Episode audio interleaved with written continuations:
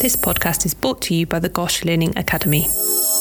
Hello, and welcome to Master the MRCPCH. In this podcast, we tap into the expertise here at Great Ormond Street Hospital, giving you an overview of a topic on the RCPCH curriculum. You may be revising for an exam or just fancy brushing up on a need to know topic. I'm Emma, an anaesthetic registrar and the Digital Learning Fellow at GOSH. Today, we will be speaking with Dr. James Davison, a consultant in metabolic medicine at Great Ormond Street Hospital, on the topic of lysosomal storage diseases. We are covering the clinical features, etiology, investigations, and management of this range of conditions. This topic corresponds to several points of the RCPCH theory exam syllabus under Metabolism and Metabolic Medicine.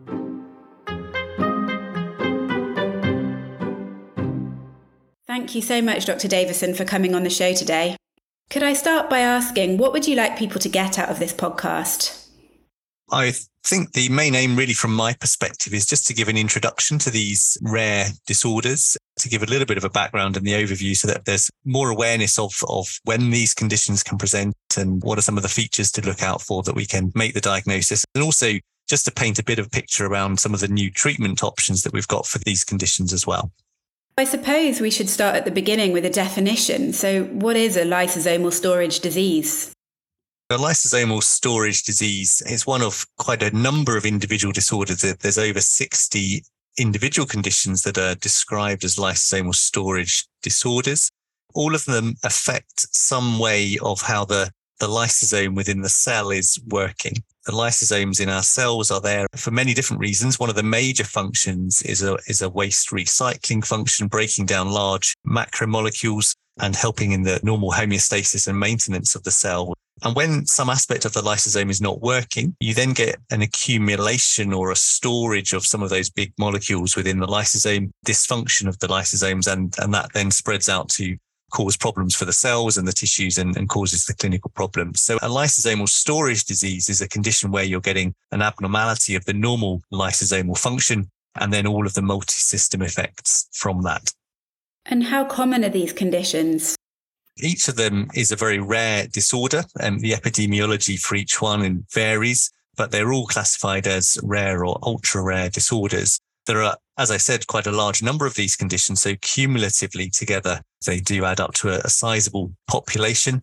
Just to give an example, within our team here at Great Ormond Street, we look after about 300 children who've got a lysosomal storage disorder. So that is out of obviously a large population of a large part of England. So the bottom line is these are rare disorders. Together, they do constitute an important group. And it's really important that we, as pediatricians, are aware of these conditions so that if we do come across the rare child who does have one, we can help in both the diagnosis and in, in managing those children appropriately.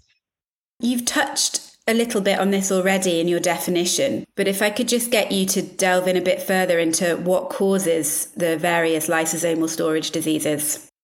When we're talking about the etiology of these conditions, I think it's important to note that they're all genetic disorders. So they all originate because there is a, a fault within an individual gene. And because of that genetic defect, you then get the pathology emerging in the lysosome.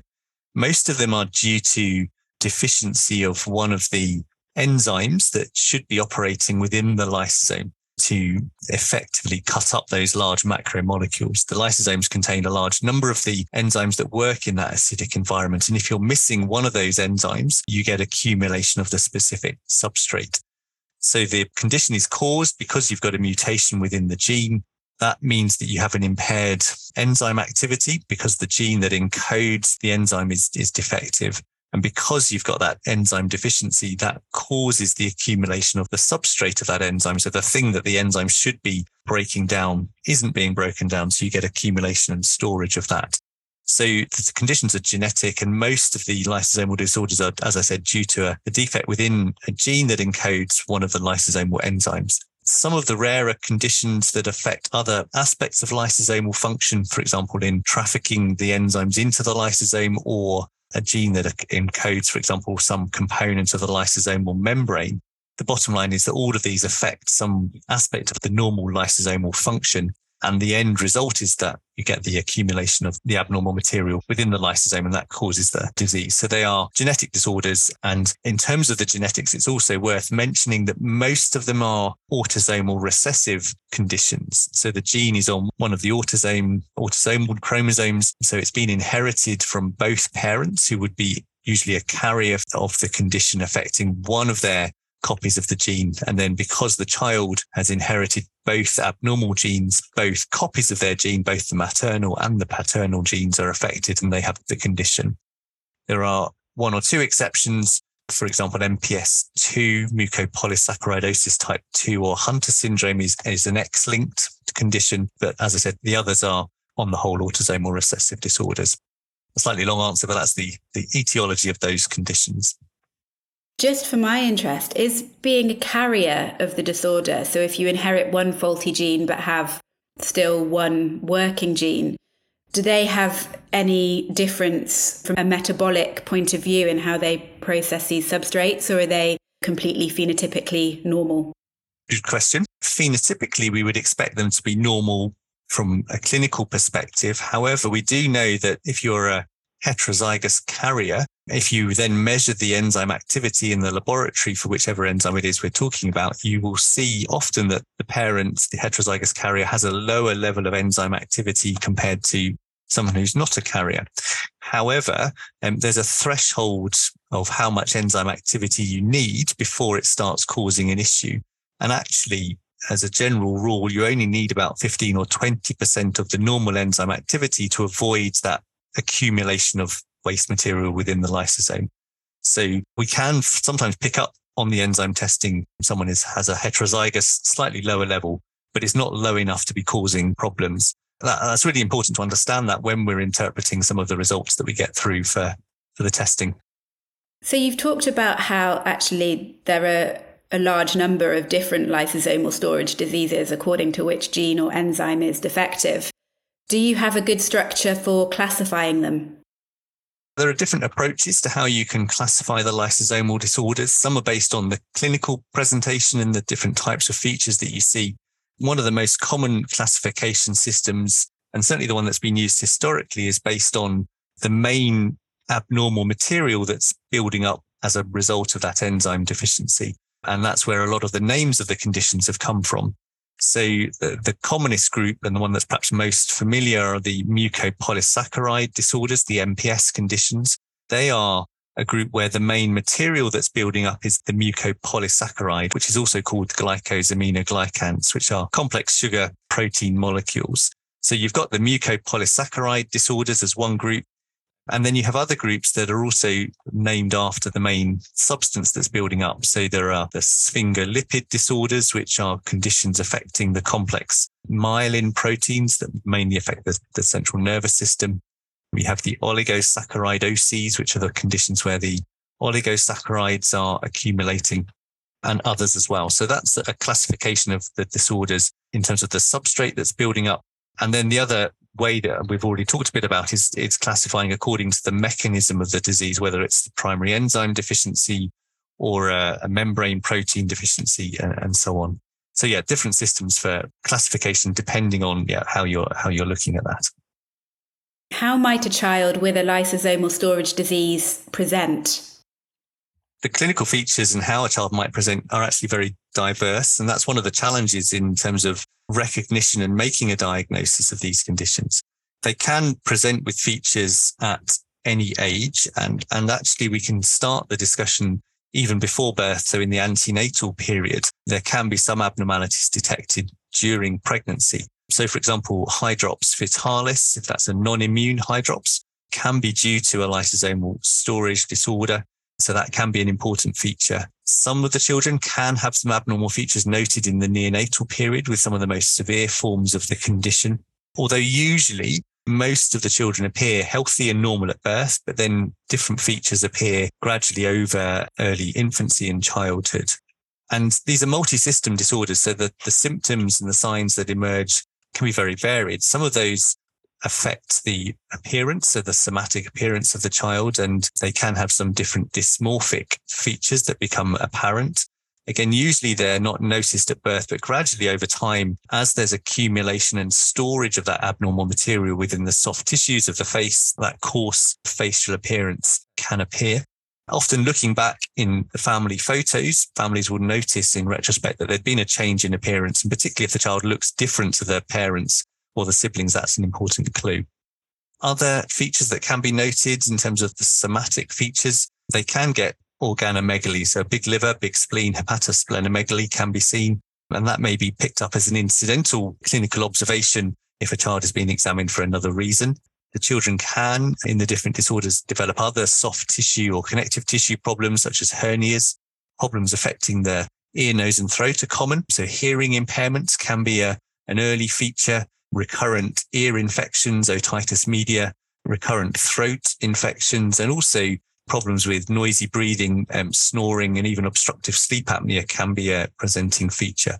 Some of them can have cardiac involvement. So they may be noted to have a valvular pathology. So it may be a murmur that's been detected.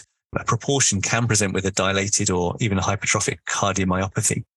And then one of the other big systems that we need to consider is the, the neurology, the central nervous system, because many of these conditions do affect the brain and the nervous system. And uh, they may present with developmental delay, affecting any of the domains of development. Speech delay is common as well. And then a real red flag in terms of the neurology is if the child starts to develop a pattern consistent with neurological developmental regression. So they're losing um, developmental milestones. That's a real red flag that there's a progressive underlying disorder where something is continuing to go wrong. And when we're seeing a child with developmental regression, the metabolic conditions as a whole need to be considered, but particularly the lysosomal disorders. So if there's a history of a child losing skills, it's really important we consider that. And linked in with the central nervous system, the eyes can often give some clues as well. So in terms of ophthalmology assessments, children can have visual function impairments. They can start to get corneal pathology and corneal clouding in some of the conditions. There are a whole host of different symptoms that can be there and what we often find at the point that a diagnosis is finally made, when you look back at the history, is that children have had a number of these different individual problems or features. And it's only when someone starts to join the dots and thinking that we're seeing a number of these things that the penny drops and the diagnosis is reached. So yeah, those are the different ways, as I said, that they can present. And obviously they can present to a number of different professionals as well, depending on which of those problems is there. So if it's the hernia, they may have gone to see the general surgeons. If it's the developmental issue, they may be with community pediatrics or even neurology. So it's important that all of us are aware of these potential diagnoses so that we can help in trying to get that diagnosis. Yeah, it sounds quite challenging because a lot of the features are quite non specific and quite common presentations in a lot of children. Yeah, that's right. And I think it's if you see a child who has got perhaps more than one of these things, so a child with a hernia and ear infections and some developmental issues, that's not just a hernia on its own. It's, as I said, it's trying to see the bigger picture. And it's good practice for all of us to be doing is not taking the presenting feature on its own, but looking at the, the wider context. How would you approach a patient presenting with a potential lysosomal storage disease? Is there a panel of investigations that you would do? Yeah, so I think if we are considering the child who may have a lysosomal disorder, we would obviously have gone through our detailed history to look for any of those salient features, looking at the presentation and the examination of the child looking again in a targeted way for any of those features. And if, if we're at the point of thinking we need to be investigating further, there may be other imaging investigations that have been done that might help in terms of that evaluation, whether that's brain imaging or skeletal imaging that may show some of the abnormal dysostosis multiplex features that we see in, in some of these conditions. And then we're wanting to go on to those diagnostic tests there are different approaches to doing that. And what we would certainly look at doing is using blood and urine samples for the biochemistry to evaluate further. And we would do some screening tests because there's a lot of overlap between the different disorders. We would start with some screening tests first and then seeing where that takes us. The first test that's important is the urine for the glycosaminoglycans or the urine GAGs. That's the screening test for the mucopolysaccharide disorders, the MPS conditions that test would look at the quantification of the amount of GAG in the urine to see if it was higher than normal. And then also a method for looking at which of the subtypes of the GAGs are there. So that's a GAG electrophoresis or done by other methods as well. So that's the screening test for the, the MPS disorders. And then the other assessment that we would look at is what's often called the white cell enzymology or the lysosomal enzymology. And that's a blood sample where you are measuring the enzyme activities. If you have a very specific disorder that we suspect either from the urine sample or from the clinical picture or the family history, we might target to do one or two specific enzymes. But otherwise, we then, if we're not sure of a specific disorder, that test is often done as a panel of enzymes. And so if you have told the lab that this is a child with hepatosplenomegaly, they will do a panel of enzymes looking for the lysosomal disorders that we know are associated with hepatosplenomegaly. There's also a similar panel for lysosomal enzymes associated with neurological problems. So if you've got a child who's got neurodevelopmental issues or that regression, then there's a different panel of enzymes that would be applied looking particularly for the lysosomal disorders that have a predominant effect on the central nervous system. So we've done our screening test, the urine, the, the lysosomal enzymology, and then molecular genetic testing. So DNA sample to look at the specific genes is another route. Now we may do the genetics either to confirm what we've seen with our biochemistry. So we're doing potentially targeted single gene testing, but increasingly we're seeing children who are coming through who have had very broad genetic screening. For example, they've had a whole exome or whole genome sequencing done as the first line test, and that may have picked up variants in one of the lysosomal genes. And then in that situation, we're having to reverse engineer the situation and go back to do the biochemistry to confirm sometimes what are often variants of uncertain significance. So we're looking at each of those levels, the substrate, the enzyme, and the molecular genetics to reach a, a diagnosis. Moving on to management, how would you manage these conditions? Yeah, so the management is is challenging, and I think it, these are, as we said, multi-system disorders that cause a lot of different problems. And so the management approach that you have to take is very much a holistic, multidisciplinary team approach to, to management and evaluating what the children are needing at any one time. So there would be the treatments that are those symptomatic management, addressing the particular problems that that child has. So if, for example, they've got cardiac involvement, you may have input with the cardiology team. If they've got significant obstructive sleep apnea, they may need interventions such as adenotonsillectomy. If they've got seizures due to epilepsy as a part of the condition, then again, standard management of that would be important. So there are those symptomatic approaches to the treatment. We're aware that the children need a lot of other input in terms of the therapy teams around them. So that will be a, an important part of our management, making sure they've got that support there and, and not forgetting the importance of the educational aspects as well. So support for children in the education environment. One thing that's very important is that an anesthetic for these children can be challenging. So one important message I think is that children with these conditions can have difficult airways and they can have also cervical spine instability or stenosis. And so that's an important message. If we suspect a lysosomal disorder, that if we're planning an anesthetic for a, an MRI scan or a gastrostomy, that the anaesthetists are aware of the potential problems and that those procedures are then done in a center that can manage those problems appropriately. So those are the kind of the symptomatic non-specific treatments for these conditions. There are some conditions that have got very specific treatments and perhaps it would be useful to talk a bit about some of the very specific treatments where we're actually aiming to target the underlying problem rather than just managing and addressing the symptoms and the problems that have emerged. So we've said that the conditions on the whole are due to a deficiency of an enzyme within the lysosome.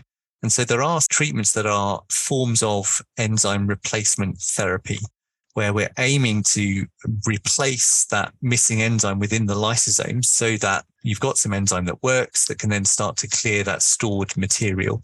And there are for a number of the conditions approved and licensed treatments that are those enzyme replacement therapies that are given as intravenous infusions every week or every two weeks to the patients. And so we've got those for a number of, for example, the, the mucopolysaccharide conditions. A number of those have enzyme replacement therapies available, which can certainly improve the outcome. They are not curative by a long shot, but they are specifically able to improve the accumulation of the GAGs within the cells and improve the outcome for those patients.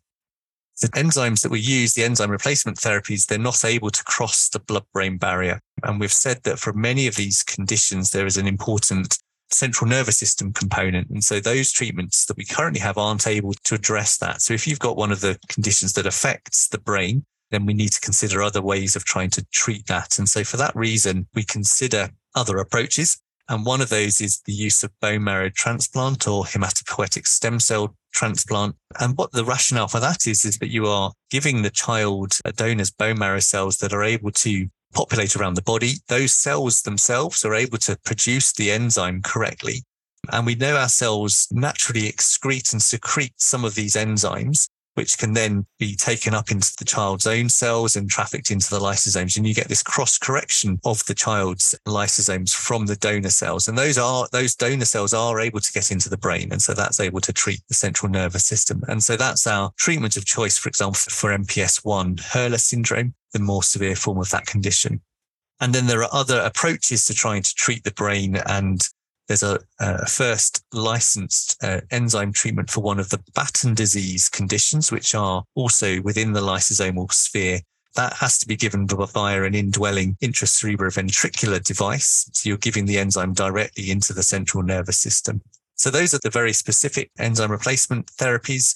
Other treatment options include some small molecule therapies where we're able to give a small molecule either as a substrate reduction to try and reduce down the amount of material that's building up in the lysosome or operates in other ways to support the function of any residual enzyme. And then perhaps even more exciting than that, the field is moving on and actually we're starting to see the first of the gene therapies coming through where we're actually, instead of just trying to temporarily replace the enzyme that's missing, we're correcting at the genetic level so the child is then able to make their own enzyme. And we've had the first of those therapies now approved uh, for use within the NHS for metachromatic leukodystrophy, which is one of the rare lysosomal disorders. And there are other clinical trials as well that are going on as well, involving those treatment options. So yeah, it's a long answer to your question about how do you manage these disorders. The bottom line is that they need a very broad, holistic, multidisciplinary team approach to managing all of the problems that we know occur. And then we've got those very specific disease modifying treatments as well, which we need to consider.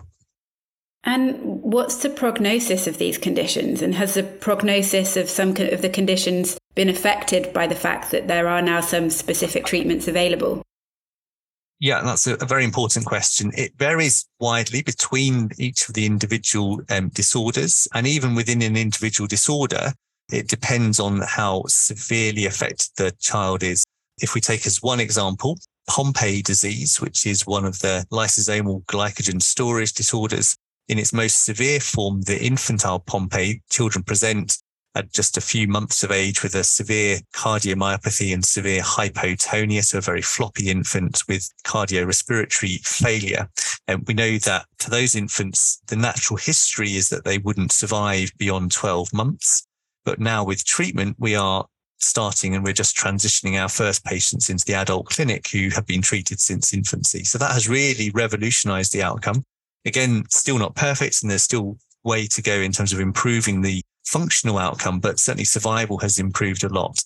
But then you have at the other end of the spectrum within Pompe disease, those who present with late onset forms of the condition who are not presenting until adulthood or even in their 60s being diagnosed for the first time. So there's a broad spectrum in terms of that. For the other conditions as well, for those that we do have the disease modifying treatments, the treatments are able to improve the survival and the outcome but as we said, none of them are so far curative. And so we have to counsel families very carefully around what we expect to actually be able to achieve with those treatments. Moving on to our final quick fire questions. Are there any classic exam questions that pop up about this subject? So these children can appear in your clinical exam and obviously can appear in any of the different stations within that. So being aware that these children are there. And I think if you are confronted with a child that you think may have one of these conditions, just bearing in mind those principles we've been talking through would be important. And I think just having a broad awareness of some of the commoner of these rare conditions is important. And you may get some questions that come up on the genetic basis of the disorders, which I think is important to know. Are there any useful resources that you would recommend? There are lots of resources available. There's some very good information from some of the patient support organizations, such as the MPS Society UK. And you can look up their website and they have some very useful resources aimed for patients, but which give very good overviews of some of the conditions. The British Inherited Metabolic Diseases Group, BIMDG, via their website, also have some resources for the management of these conditions. And there's a very good textbook that I'd recommend if you want to look into it in more detail, which is called Lysosomal Storage Disorders, a practical guide by Atul Mehta and Brian Winchester, which goes through in a lot more detail. If you want to delve in more detail than you'd need for the membership exam, but if this has piqued your interest, that would certainly be a good resource to look at. And finally, what are your three takeaway learning points? I think the first is that these conditions can present a challenge to recognize, but I want you to be considering these multi system disorders in your differential diagnosis and just being aware of those red flags that we talked about. I think, secondly, earlier diagnosis can mean that we can improve the outcome because we can start treatment earlier. So that's important that if you consider this diagnosis, that we move on to make those uh, diagnostic tests. And then I think thirdly, the key learning point around the management of these disorders, we can't emphasize enough that it, it does require a big multidisciplinary team who are able to address all of the different challenges that come up for the children and important to remember those anesthetic concerns that we mentioned. Thank you so much, Dr. Davison. That's been fascinating. Thank you again for having me. Thank you for listening to this episode of Master the MRCPCH. If you want to get in touch, you can do so via social media. You can find GOSH Learning Academy on Twitter, Instagram, and LinkedIn. If you would like to suggest a topic for a future episode, please email us at digital.learning at gosh.nhs.uk. If you want to hear more about the work of the GOSH Learning Academy, you can visit our website at www.gosh.nhs.uk and search Learning Academy. We hope you enjoyed this episode and we'll see you next time. Goodbye.